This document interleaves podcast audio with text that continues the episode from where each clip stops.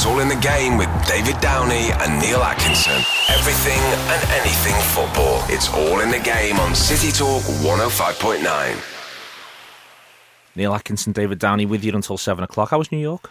It was fantastic. It was really, really good. Um, I was a bit overwhelmed when I first got there. Thought this isn't for me. This was like million miles an hour. It's like London but on speed. Mm.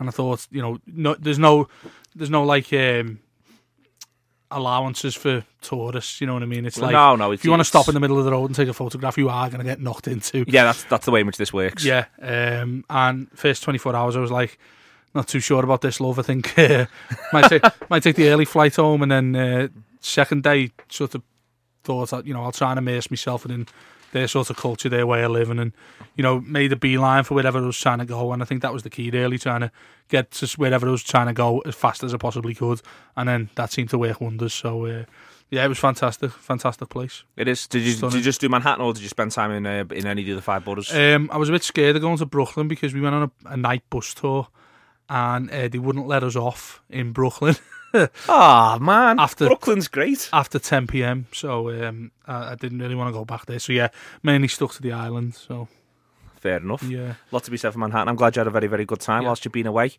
Uh, what have you made of the Blues? uh, well, um, I- I was sort of within whilst I was there, continuing the New York team. I was going to try and get out and watch uh, Everton in a in a typical New York bar, but uh, sh- other other commitments took uh, priority. I.e., my missus wanting to go shopping, so uh, didn't really get round to it. But followed everything when I got home, caught up with the games, and it's incredibly frustrating at the moment, Neil. And there's a lot of things, simple things that I think could put it right with Everton. Um, I know we're going to get on to Liverpool and the, the We'll do Liverpool. What we'll there. do is we'll do a quick part one on Everton. Yeah. We'll do Liverpool in part two, and we'll go back to Everton in part three, building Yeah. up to the game. Absolutely, yeah. Um, and the whole game was just. I mean, if there was one game to sum up our season, it probably was that whole one. We went one 0 up, looked quite comfortable first half. Uh, again, just don't look clinical at all when one 0 up. It seems to be we've done our job. Let's pass the ball and let's just see what happens. There's no urgency to try and go and get a second. Uh, it, it's it's arrogance gone mad for me.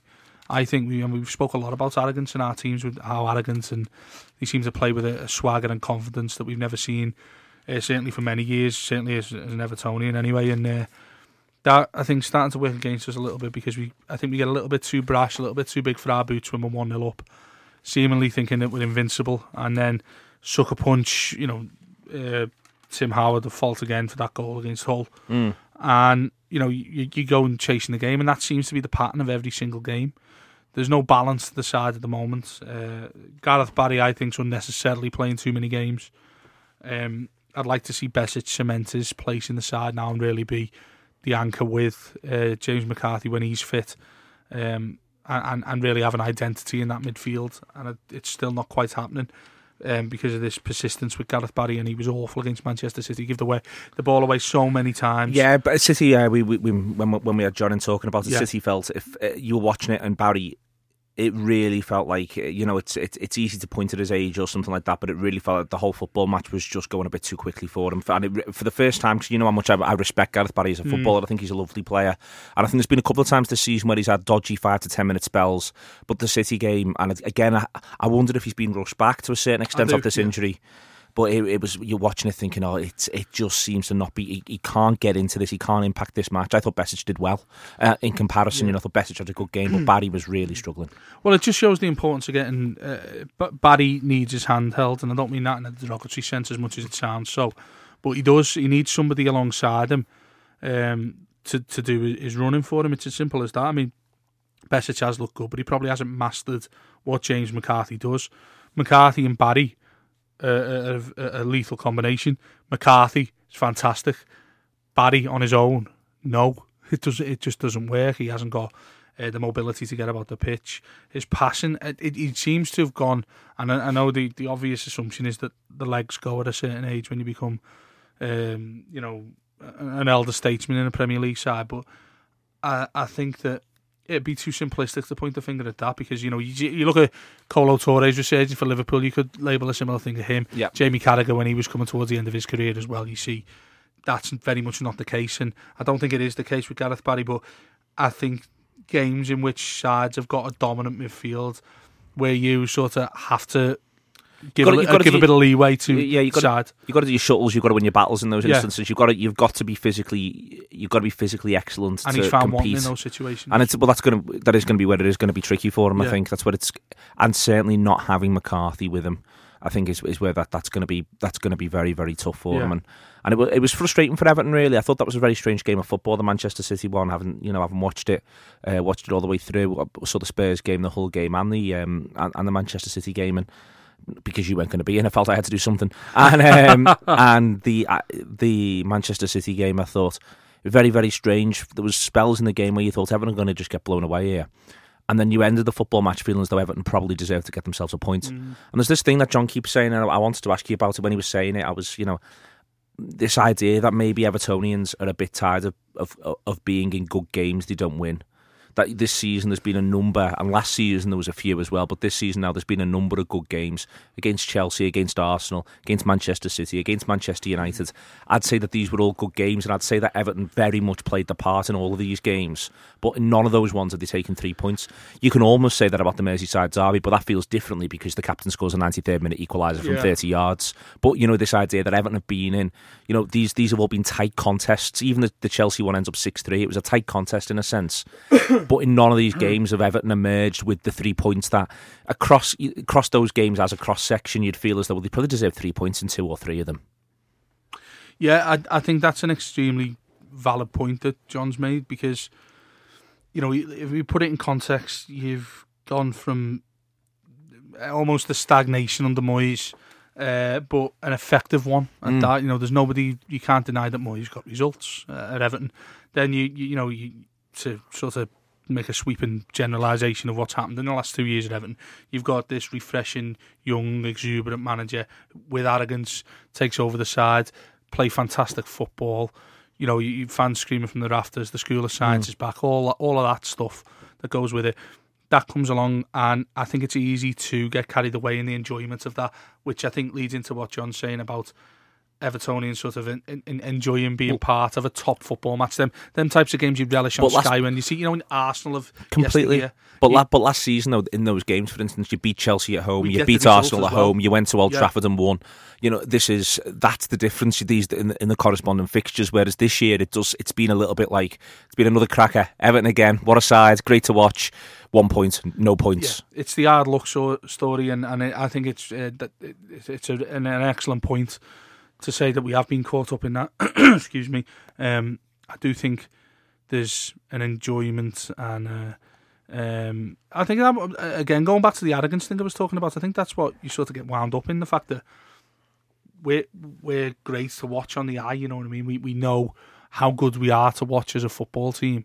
So therefore, the result almost becomes secondary to that. And when Everton lose a game like that game at Spurs, I mean, the, the passing control of possession in the second half against Spurs was absolute nonsense when we needed to get a goal. It was borderline pathetic, I think, the way Everton kept the ball. There was no urgency about getting the ball forward. They just kept hold of the ball, um, which, you know, it's great when you, you when you win in a game. That's probably the approach they wanted to take against Hull Yeah. no urgency to score a goal, ends up losing the game. Yeah, but it, it's almost, dare I say it, we won the passing.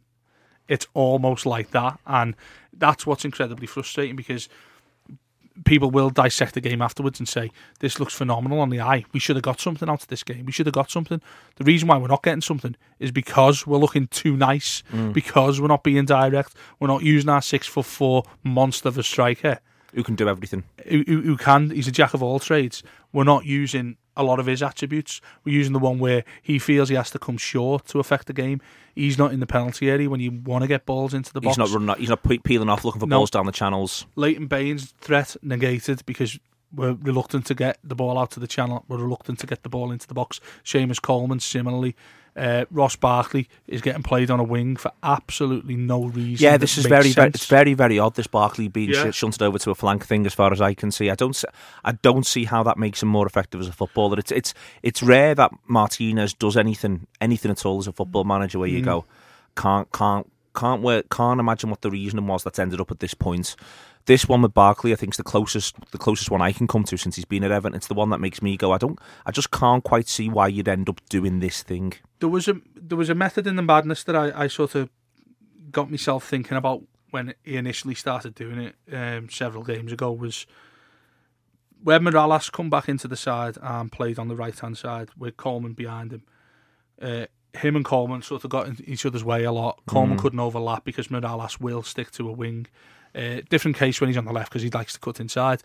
Uh, I thought the thinking behind putting Barkley on that flank was Barkley will naturally come narrow so Coleman can go on the outside of him. On the surface of it, you think that's a decent idea.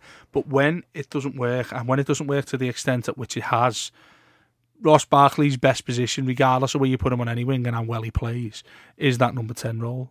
Uh, where he can, he's in between the lines, he receives the ball, he can turn, lay it off to Lukaku. That's where he was lethal last season. That's where he developed a great partnership with Lukaku.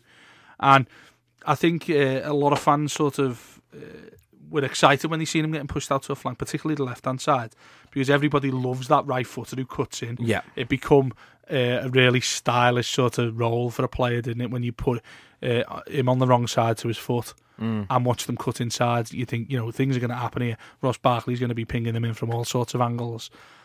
That's not his game for me, and uh, he suffered from it. I think he's. Uh, we spoke He's- just he's- before I he's- went away. he's- He's, an suffering odd- from confidence as well, Neil. There's, the there's, there's the confidence question. He's also an odd. He's, he's he is a number ten. Who's if there's a weakness with him as a number ten, it's that he doesn't look like he's he, he's 10 to, 10 to fifteen goals a season. No. maybe Martinez is trying to change things to try to encourage that and bring it about. But that's where I think you've got to you, you've got to use him in the right way and and get your goals from elsewhere. But it's he is he's almost a little. Now that you've explained it like that, he's almost a little problem in a sense at the moment for Everton right. because you need end product, you need you need balls in backs of nets, uh, which we're going to come on to talk about with Liverpool in a minute. But you you can't, you know, you obviously want to get him on the pitch and get him playing and all that sort of stuff. And in an odd sort of in an odd sort of way, playing behind Lukaku, both Eto'o and um, Naismith, whilst neither of them are the, are the prospect or even the footballer that Barkley is, you do look at them both and think, well, Naismith's 15 a season.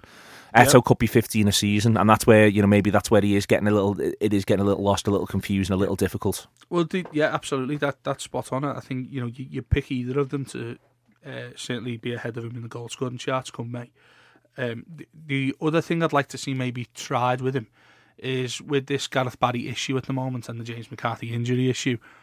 What? Why not? Let's try him a little bit deeper. He's got passing ability. He's a phenomenal passer of the ball, Ross Barkley.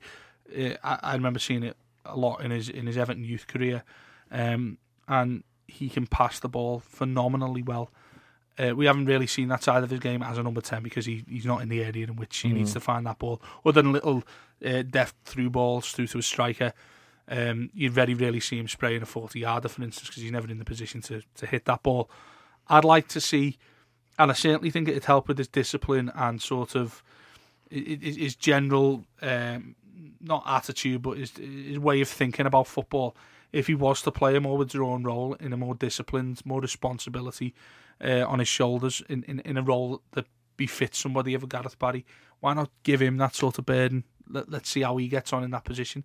Give him some more responsibility, not simply putting him in his number 10 role where it's very hit and miss. It's a role which is a hit and miss sort of role. If you know he can score two or three, he can go missing in games. That that's that's the uh, the nature of the role.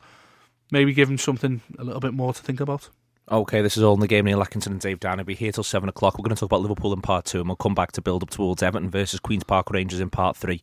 Going anywhere to be a profound mistake. It's all in the game on City Talk 105.9. We're back, all in the game. City Talk 105.9. I like how immediate sometimes it is. It's a. It's a lottery in here, isn't it? It's it? a lottery, yeah, but I think it's healthy. It keeps us on our toes. Um, means that you just got to you got to psych yourself up for the part early. Um, Liverpool, like then- Brad Jones. well, did did Brad Jones psych himself up for the part or not? Um, I find it very difficult to discuss Brad Jones on, on in in a in a family friendly environment. He's still diving for Juan Mata's pass, isn't he? Yeah, it's um, it's because the one thing you don't want to do is you know there's no there's no way in which he's he's not trying his best, and this is where you can start start sounding Dave, you know, as though, you, as though you're being very very unfair. Um, Yeah. you know, he's he's he's been plunged in there, and he's he's in there for the foreseeable future, supposedly, which is um, thrilling news. Um, these are developments. Um, it's.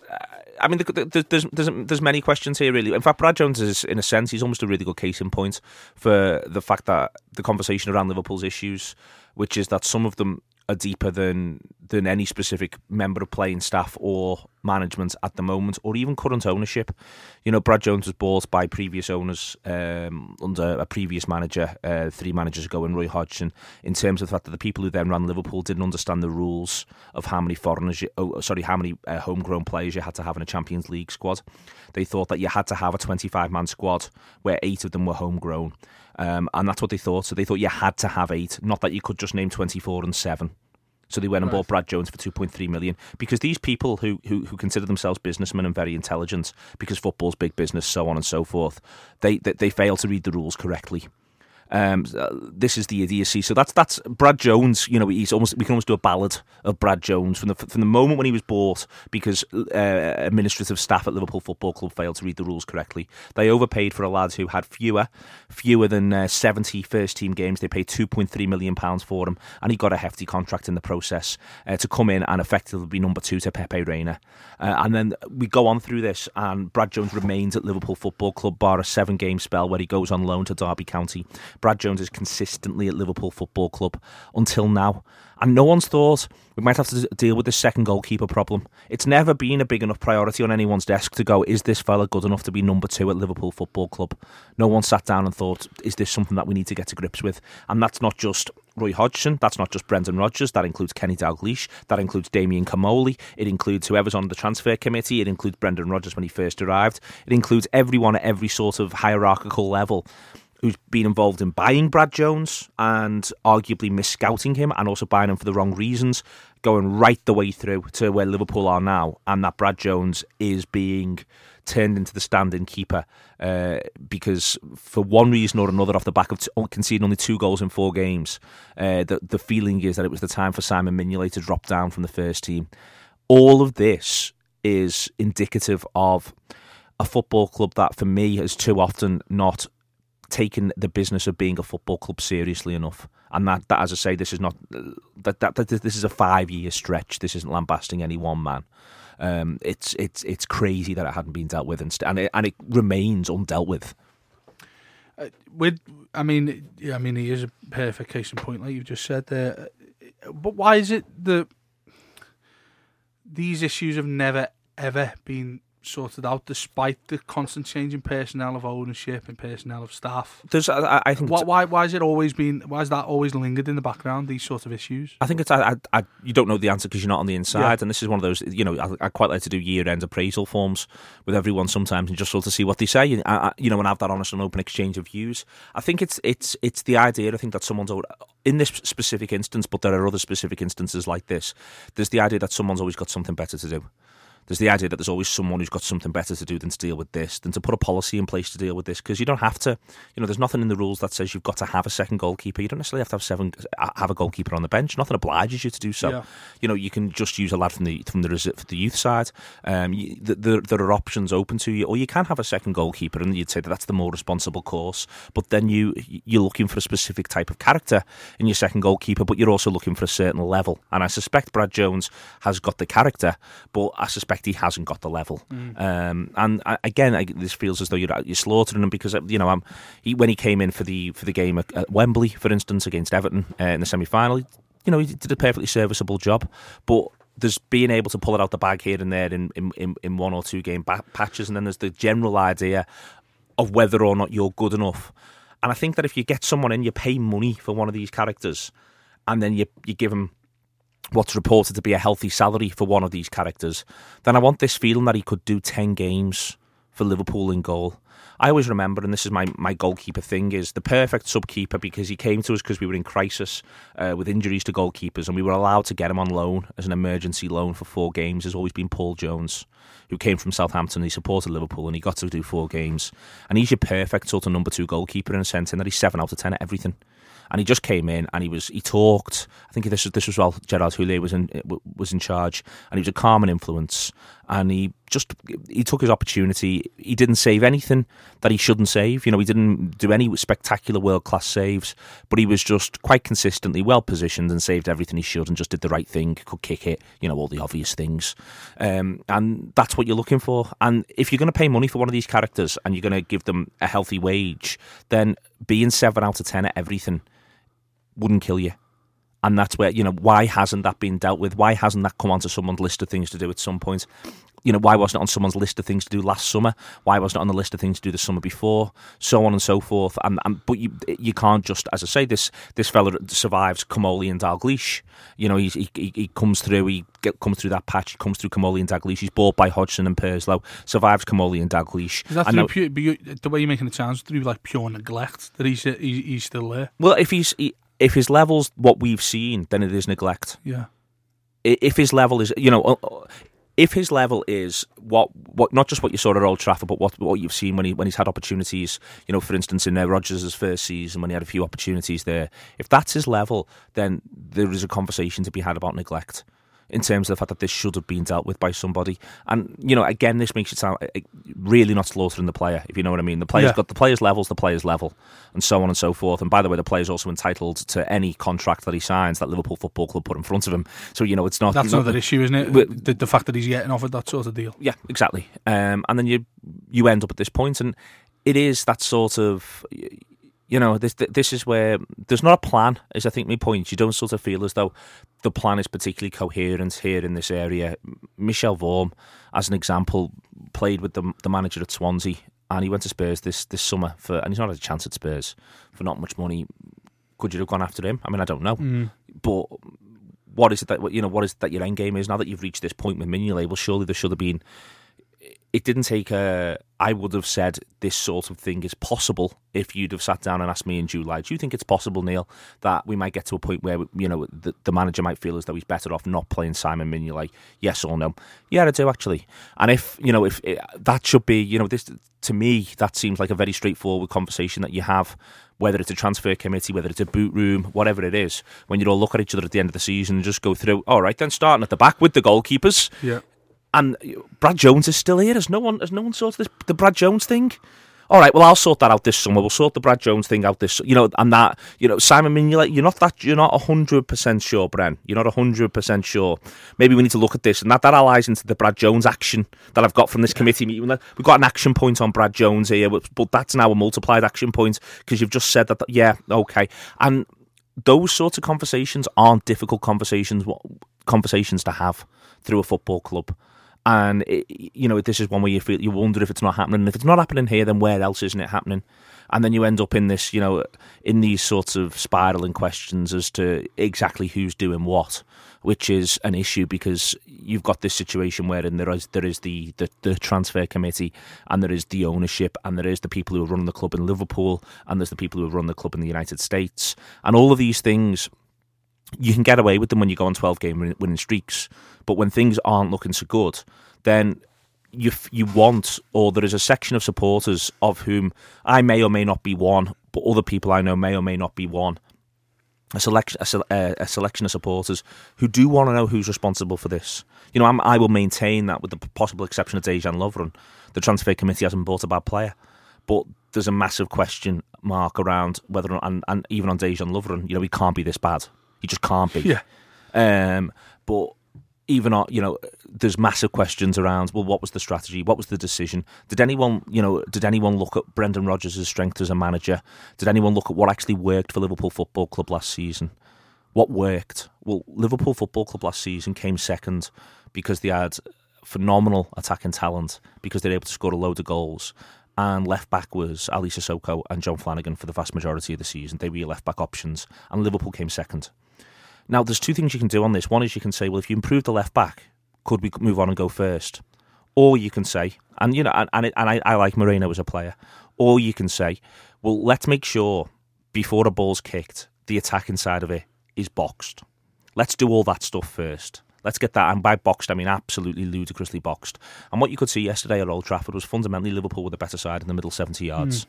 But you need to be better in both boxes because that's where football matches are decided and Liverpool yesterday, and it's not Raheem Sterling's fault because I thought he played really well, just couldn't finish. It's not Raheem Sterling's fault, but Liverpool were not better in in, in either box, and they've, so they've left themselves in this situation wherein if you've got the attacking manager and everyone I think wants, everyone said he's got to be more solid. He's got to be more solid, Rodgers, and then he was more solid, and everyone went, God, this is rubbish, isn't it? Because you know it, was solid against Hull. It was nil nil. We went to Newcastle, kept it tight for an hour, and then tried to be more expansive. Got beat one 0 We tried to do a solid thing against, um, you know, we tried to do solid stuff away from home in a couple of games. We were solid against Sunderland. it finished nil nil. We were solid against Stoke. We managed to get an 86th minute winner. Got a one 0 out of it. We were solid. This is solid. This is what solid is. But it's not Brendan Rodgers, and it's not actually anything that's going to get you drive you up the table, and it's not anything that's going to get you beyond what all those fellas who've got all that money are able to do. The f- the fact that he, he's made those changes, Neil, that he went to a more solid shape, he, he wanted to in, in, instill a bit more solidity in, in the team, then goes to Old Trafford with an attacking lineup and wants to revert to what he did best last season. Does that show that he's at odds with himself at the moment as well, or is he, is he just trying to please everybody? Perhaps a little bit. I think there's elements of. I think there's elements of. I think he felt United were there for the taking. I think he thought just get a statement win. If we just get a statement win, then I can get every, I can sort things out quite quickly, get things off our backs. And I think he thought we could really get one there because United, United were there for the taking. That's the strange thing, and I think that's one of the reasons why United are getting the sort of results they're getting at the moment. I think a lot of people are looking at United and going, "We can beat you." Mm. And what's holding United in there? I mean, Steve Armstrong came on our show and said United's player of the month for November was David De Gea. United's player of the month for October is David De Gea. There's every chance United's player of the month for December will be David De Gea. So. I think that that means people think, well, we can get at you. And I think that's what Rodgers thought. And fundamentally, events bear that assessment out as being correct. That you, you, you goals change games. If Liverpool go 1 0 up, it changes the game. Mm-hmm. If the offside decision isn't given, it changes the game. If any of Raheem Sterling's other two chances go in the back of the net, the game's changed again. Um, we saw when Everton went to Manchester United earlier this season that when Everton got themselves back to 2 1, United panicked and spent the last 30 minutes effectively camped in their own penalty David area. again. But David yeah. De Gea again. So this is where I think it's, you know, I think it's on the whole, I think there's a decision to be made fundamentally from at all levels of Liverpool Football Club, and I include the supporters in it in terms of what it is you want to do. What is it that you want to do? I know what I want to do as me, Neil Atkinson. I know what I want to do. I only want to do one thing, and I only want to win the league and I'm not interested in anything else. I'm not interested in squad building. I'm not interested in competing on four fronts. We go to Bournemouth on Wednesday night. Couldn't care less. I'm not interested in any other trophy which isn't the league title. I'm 34 years old. When we last won the league, I was nine. I'm 34 in January. I'd like to win the league, and I'd like every effort, every decision that the football club makes going forward to be about winning the league. And to get ahead of United, Chelsea, and City with the money they've got if you try and do what they do, which is build a squad, which is have two left backs who are better than Cissokho and, and John Flanagan, which is get everything absolutely boxed off in every position and then go and fight a war on four fronts. If you try and do what they do, they'll do it better because, or at least one of them will every year because they've got more money. Paul Tomkins has written an excellent piece on this recently on his Tomkins Times website that I'd recommend to anyone.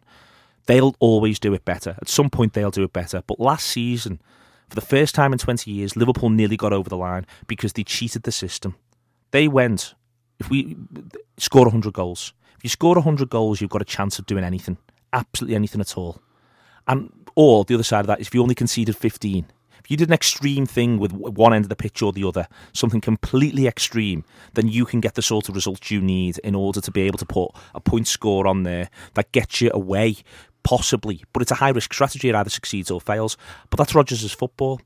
So if Rodgers, and this is why you know you could put um, you can put almost any manager in the world in charge. People at the moment are now talking about Rafa Benitez. Rafa Benitez has got one financial giant to overcome in Italy, one Juventus, and he's nowhere near, and he's not come anywhere near it. If he comes back to England, he's got three. That's what you've got to do. So you've got to cheat effectively mm. cheat in inverted commas. You've got to find the thing that you can do that makes you distinctive. If you've got a limited budget, put it all up front and put a little bit of it in goal. And then say, you know what, we've got this manager, Brendan Rodgers. He's really good with young players. He's really good at improving midfielders. He gets, he really does bring on players between the ages of 18 and 23. He can improve them quite quickly. We can work with all this and just put all your budget. So don't buy a 15 million left back because you've just seen that you can come second and score 100 goals. Yeah with Aly Cissokho and John Flanagan. Is that his naivety as well, O'Neill? I mean, I think it's collective, yeah. but it's also not even naivety. I think it's the idea. It's the opposite tonight. I wish they were more naive in that what they tried to do is go right. Well, we've we've we've cheated. We've gone from seventh to second, and now we have to act like a big proper football club, like those football that does clubs. Have that feeling, doesn't it? With, like yeah. the, with their with their buying strategies and their centre backs and all this nonsense. Forget that. Do the thing that you're good at, and what's Brendan Rodgers good at? Attacking football what got Liverpool where it got them last season, attacking football.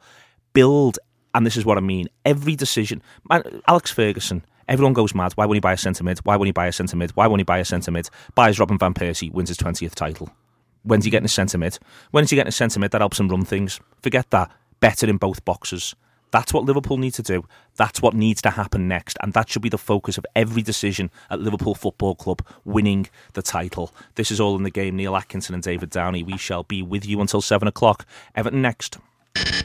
It's all in the game with Neil Atkinson and David Downey on City Talk 105.9. It is all in the game. City Talk 105.9. Neil Atkinson and David Downey with you now through until seven o'clock, and then at seven o'clock you should you should turn your dials over to Radio City on ninety six point seven to hear Everton face Queens Park Rangers. The primary reason why you should do that is because the uh, the finest Everton commentator in the business is joining us now on the line. It's Alan Irwin. And I and thought we were on City Talk 105.9 as well. Are you on City Talk 105.9 as well? You don't even need to change the dial then. And that and that's what Alan Irwin deserves. He deserves two rate, two networks devoted to his dulcet tones. Got, you've all got two ears, so.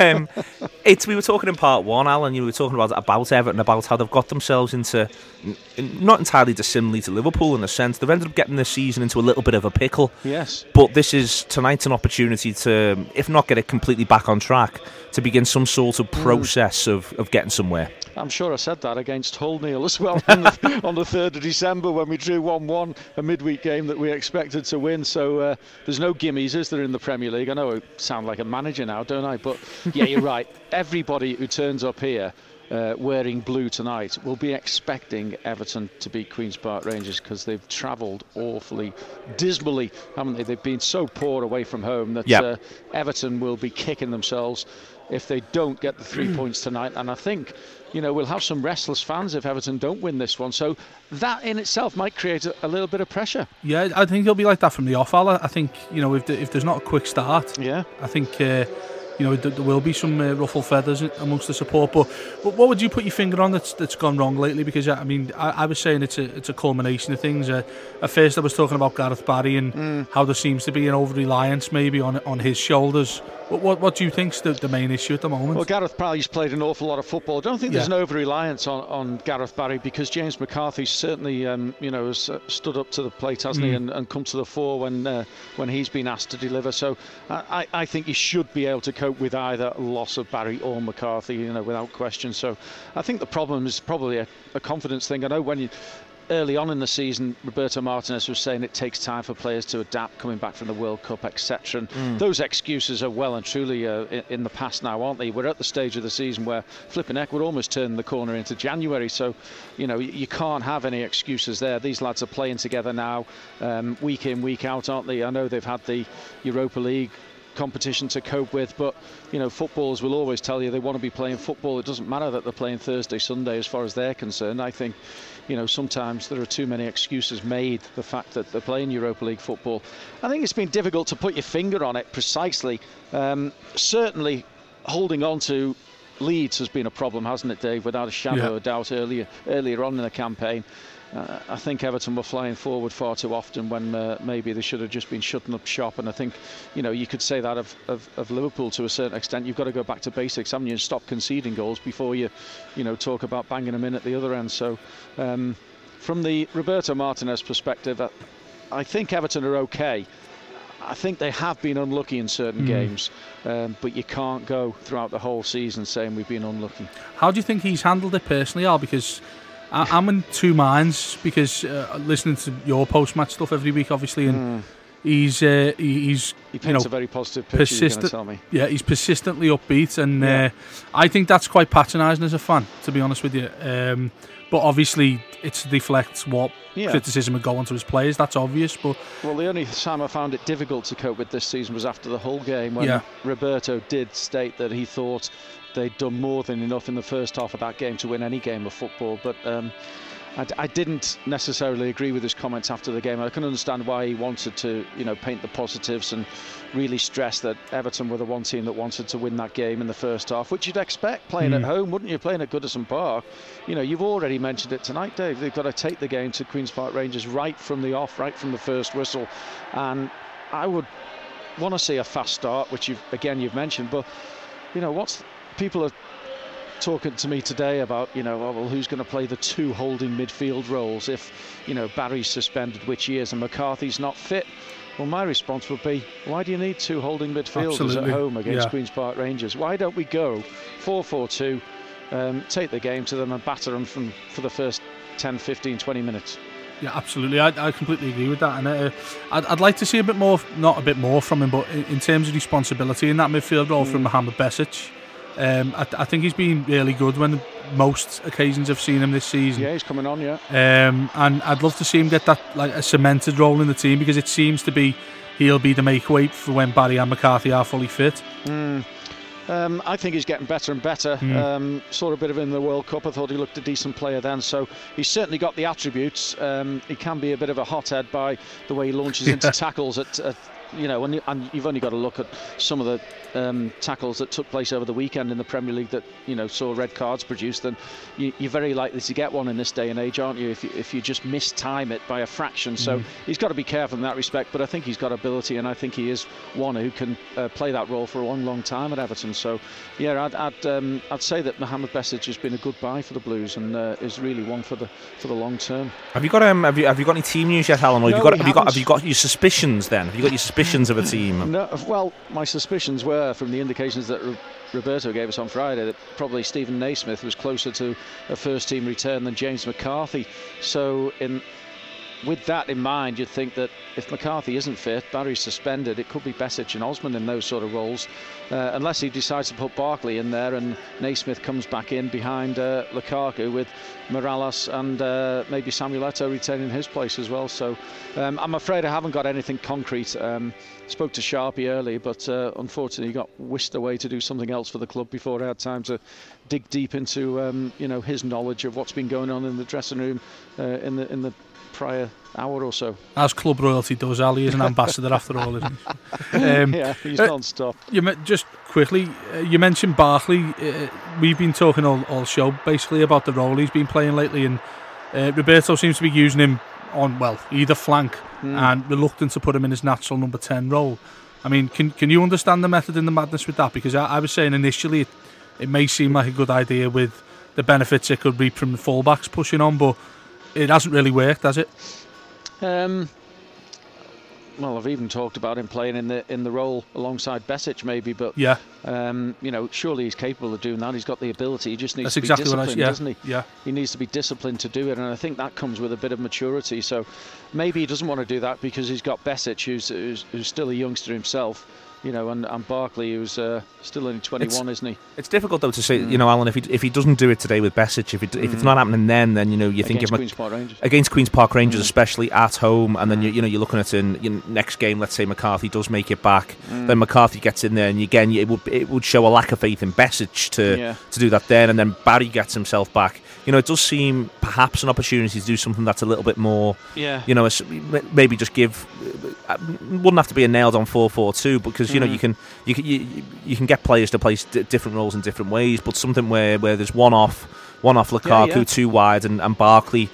Given that sort of because because you're not expecting Queens Park Rangers. I mean, you know what what, what exactly are Queens Park Rangers going to do when they come to Everton? They're going to do what they did at, when they were at home against Liverpool, which is try and hit the big man. Yeah. And it's not going to be much more complicated than that, really. You know, it's Besic's job is to go and stand on Bobby Zamora or Charlie Austin's toes. It's not going to be, Mm. you know, it's it's it's not a it's not a tactical masterclass that's needed here. With the, Mm. with the greatest respect to everybody, it's the idea of so it could be an opportunity to Yeah. cut loose. It won't be Charlie Austin's toes he's standing on unless he's on the on the touchline because Austin's suspended. Oh, is so- he suspended? Excellent knowledge, Alan. That's why, that's why you're covering the game and I'm not. So it'll be Bobby Zamora probably leading the line alone up front, and they'll probably string five across the midfield. So that in itself would probably be in Roberto's thinking. So The, the You're other thing, really selling this game here, Al. the, the, the other thing, Alan, I'd say on that one is that well, before we just let you go, uh, I th- when we when um, we went there to Queens Park Rangers, I don't think he's had a, had a huge quantity of football since then, Zamora, but he very much tired against Liverpool. You could see after half an yeah. hour of the first half he was struggling.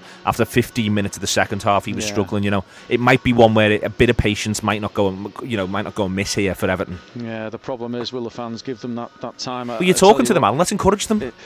Well, yeah, let's encourage them to do so. But I tell you what, if it is nil nil at half time, I don't want to hear you know boos ringing around Goodison Yeah. Park or disgruntled fans because that in itself, you know, transcends down to the players on Yeah. the pitch, doesn't it? So, you know, they want they need encouragement. You know, under the floodlights here at Goodison, I'd like to think they'll get it tonight. And uh, I, for one, would take any sort of victory. You know, Mm. one goal win just to get us back on track really, and start picking up points because, you know, you're languishing in mid-table for far too long, and the gap is getting bigger between fourth place and uh, Everton at the moment. You're telling me it is, Alan. Uh, thank you very much for joining us this evening. Uh, you'll be back here at 7 pm uh, on Radio City 96.7 and on City Talk Cheers, 105.9.